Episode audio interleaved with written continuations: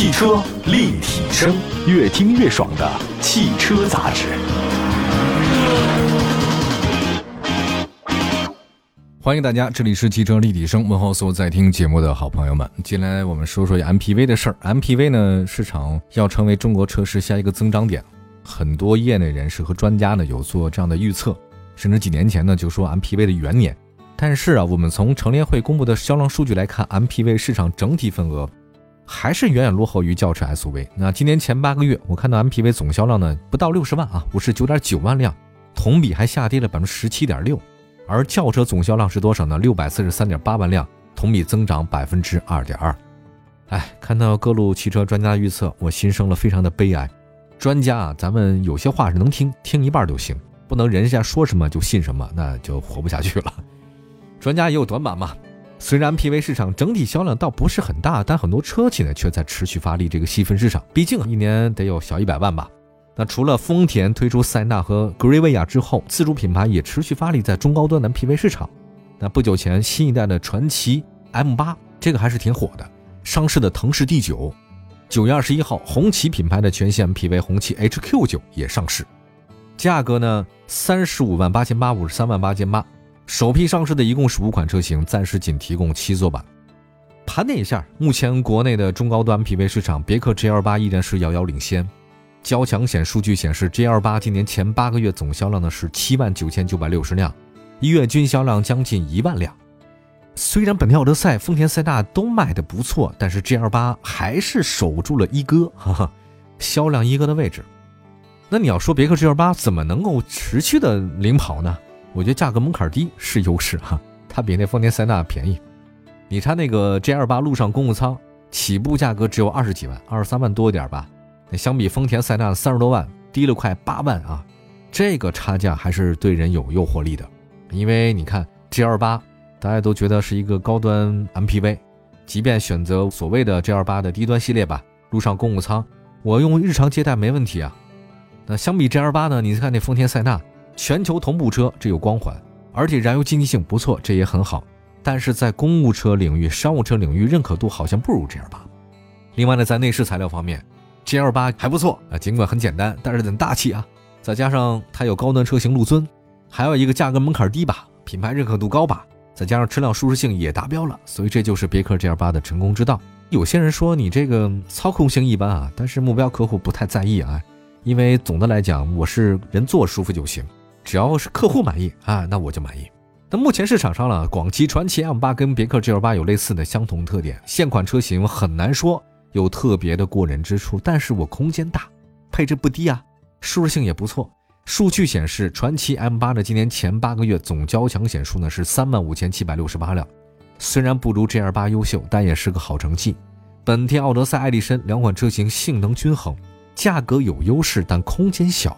它的主要用户是谁呢？奥德赛嘛，艾力绅是私人用。好，我们说完了 MPV 市场的几款主力车型，再来看看刚上市的红旗 HQ9。这个定位是中大型 MPV 了，它跟别克 GL8 陆尊、丰田塞纳、东风蓝图梦想家价格接近，配置也差不多。先说价格，红旗 HQ9 起步价多少呢？三十五万八千八，我觉得不算便宜了，真的不便宜。别克 GL8 陆尊的起步价也才三十一万九，但是好像你说特别贵，好像也没有。你毕竟买一个中级的商务车，你看来自汽车国家队的东风蓝图梦想家起步价格三十六万九千九。哎呀，但是这个车不一样，蓝图梦想家是新能源，纯电增程式。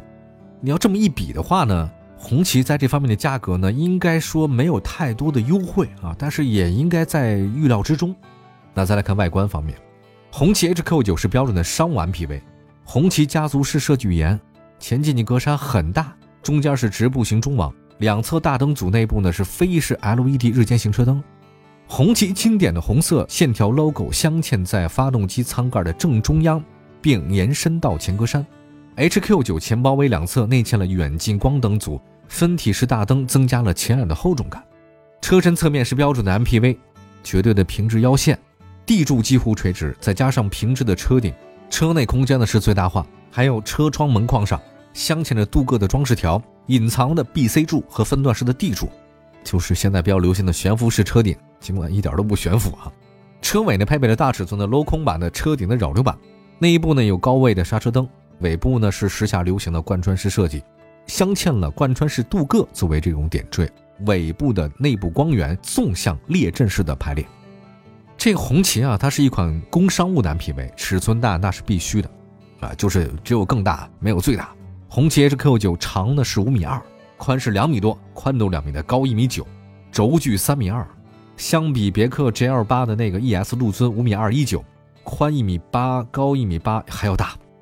其实红旗 HQ9 对比之后，发现轴距和车身宽度方面是有优势的，超过两米的车身宽度，坐在车里面这还是挺舒服的。内饰方面，红旗 HQ9 呢是全液晶仪表盘，中控台多媒体显示屏悬浮的电子式的换挡机构。中控台呢设计比较中规中矩，像这种车不能玩太花。厚重大气，整车的气氛必须是一种中正的。中央扶手区呢是一可向前后滑动的箱体，车内呢有香氛。第二排呢是红旗 HQ9 的 VIP 座位，车辆的前排座椅靠背有一可翻折的小桌板，二排座椅扶手上有独立的功能控制显示区。可以调座椅的各种的功能，一些车内的功能都可以，比如说你坐第二排座椅前后移动距离可以很大的，还有很多项的调节，对吧？十六项调节，甚至有一个玉石热疗的按摩功能。你说这个老板领导坐在第二排开了一天的会了，太辛苦了，必须得玉石热疗啊。第三排呢也有电动的调节座椅。那么在动力方面的话呢，红旗 HQ9 搭载 2.0T 涡轮增压四缸发动机加48 V 的轻混。最大功率一百八十五千瓦，最大扭矩三百八十牛米，匹配八速手自一体变速箱，并且带有四种驾驶模式选择。底盘结构方面，红旗 HQ9 呢是前麦弗逊独立后多连杆独立，跟别克 GL8 呢是非常相似的。那以上呢为大家介绍的这个四呢是红旗 HQ9 的车的基本情况。那那车型的选择，我们一会儿回来接着说。汽车立体声。您现在收听到的是汽车立体声，今天跟大家说说中高端商务 MPV 市场会不会因为红旗 HQ9 产生各种变化？那刚才说到了它的价格，说它了基本的一些配置，价格不便宜，但是配置呢还算是挺高的。那这次呢，红旗 HQ9 一共是五款车型，价格跨度是非常大，顶配版比入门版贵了十八万。那我们先说那个入门版的吧，三十五万八千八，那叫智联奇越版。首先说这个车吧，这款车价格最低，但配置好像也一般。头部气囊、ESP 车身稳定、倒车影像、定速巡航、不可开启的全景天窗、多功能方向盘、车联网、LED 大灯，这都有。啊，但它的侧门呢是手动开启啊，没有后排小桌板。这没有后排小桌板，手动开启对商务接待一般。G28 的 ES 陆尊 653T 尊享型，价格比它低一点，但配置比它高，有双侧的电动车门，这个好。前后泊车雷达，这个也有。自适应巡航、自动泊车、后排座椅加热。所以啊，如果你都买低配的话，你就买 GL 八 ES 陆尊吧，你就别买红旗 H 九，没优势啊。好，再来比一个，三十七万八千八的叫智联奇韵版啊，韵呢就韵味的韵，比智联奇越版高两万。配置上多了一个无钥匙进入右侧电动门，前排座椅电动调节加热，后排座椅加热，雨量感应雨刷，自动开启大灯。这款车那你看加的都是舒适性配置，但是气囊方面是没有升级，性价比，哎呀。再来看四十三万八千八的二点零 T 智联奇享版是中配版，性价比稍微高了，多了很多东西啊。这个不再讲很多的什么主动刹车啊、倒车车侧预警、左侧电动门，现在两侧都有了，后排有小桌板了。跟它配置接近的那个别克 GL 八 ES 陆尊是四十万三千九那个旗舰版，别克比它便宜，但配置上比它还多，多了前排座椅通风、第二排座椅按摩、自动泊车、七部气囊、车载空气净化。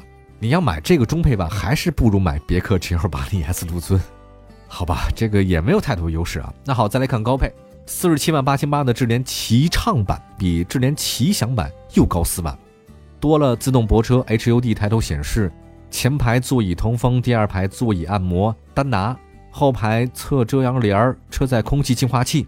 看来只有次顶配才能够提供侧窗遮阳帘儿，这个不应该啊，这个不应该。五十三万八千八的顶配版比刚才说的这个四十七万八千八的叫智联奇畅版多了方向盘加热、自适应远近光大灯、多层隔热玻璃流媒体后视镜，这个就一般了哈。从配置水平来看，两款四十万以下的红旗 HQ9 整体表现一般，没有双侧的这种电动门，而且主安全配置不高，这个就不好。因为你要是商务接待，你双侧电动门这怎么说都是必配的吧。呃，所以如果是预算在四十万以内的用户，你就买别克 GL 八 ES 陆尊，这个是你更好的选择。那么如果从舒适性、安全性、便利性角度来看，四十三万八千八的那个红旗中配版是好的选择，但是价格它四十多万也贵。哎，好吧，如果你真的花四十多万的车，除了别克 GL 八，还有奔驰 V 可以选择呀。奔驰 V 的入门版的车型虽然配置不高，但是它有红旗悬架呀。我觉得从过去很长的一段时间销量来看，红旗品牌整体走势相当不错。那中型 SUV 红旗它有 HS 五嘛？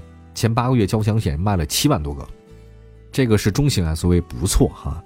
看中级轿车 H 五销量略低，但是前八个月也卖了四万多辆，还是可以的。那么红旗 H 九是高端车，今年前八个月也卖了一万六千多辆，很好。中大型 SUV 红旗 HS 七前八个月卖六千多辆。好吧，这个也算是也能凑合吧，每个月不到一千辆。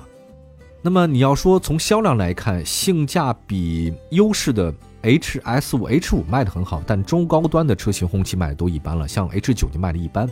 那么我们这么来看哈，红旗 HQ 九对于这个车来讲，看起来车是不错，配置水平不低，但是它的价格门槛很高。这么一个大型的 MPV 来，对于私人用户来讲，选车的时候注重的是性价比。丰田塞纳、本田奥德赛、别克 GL 八比你更有优势。如果你是商务接待，别克 GL 八、ES 陆尊、奔驰 V 都比你好。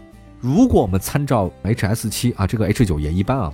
红旗 HQ 九想在短期内卖得很好很难，超过传祺 M 八、超过别克 GL 八不可能。月销一千辆是你比较靠谱的目标，但是这个目标对于红旗 HQ 九来讲也是很难达成的，因为红旗中低端卖得很好，中高端卖得很差，性价比不高。好吧，感谢大家收听今天的汽车立体声，希望红旗未来能够越来越好吧，性价比能越来越高，真的这个才是一个汽车好产品的王者之道。明天同一时间，我们继续在节目中分享汽车的话题，关注我们的官方微信、微博平台，都叫汽车立体声。明天同一时间不见不散，拜拜。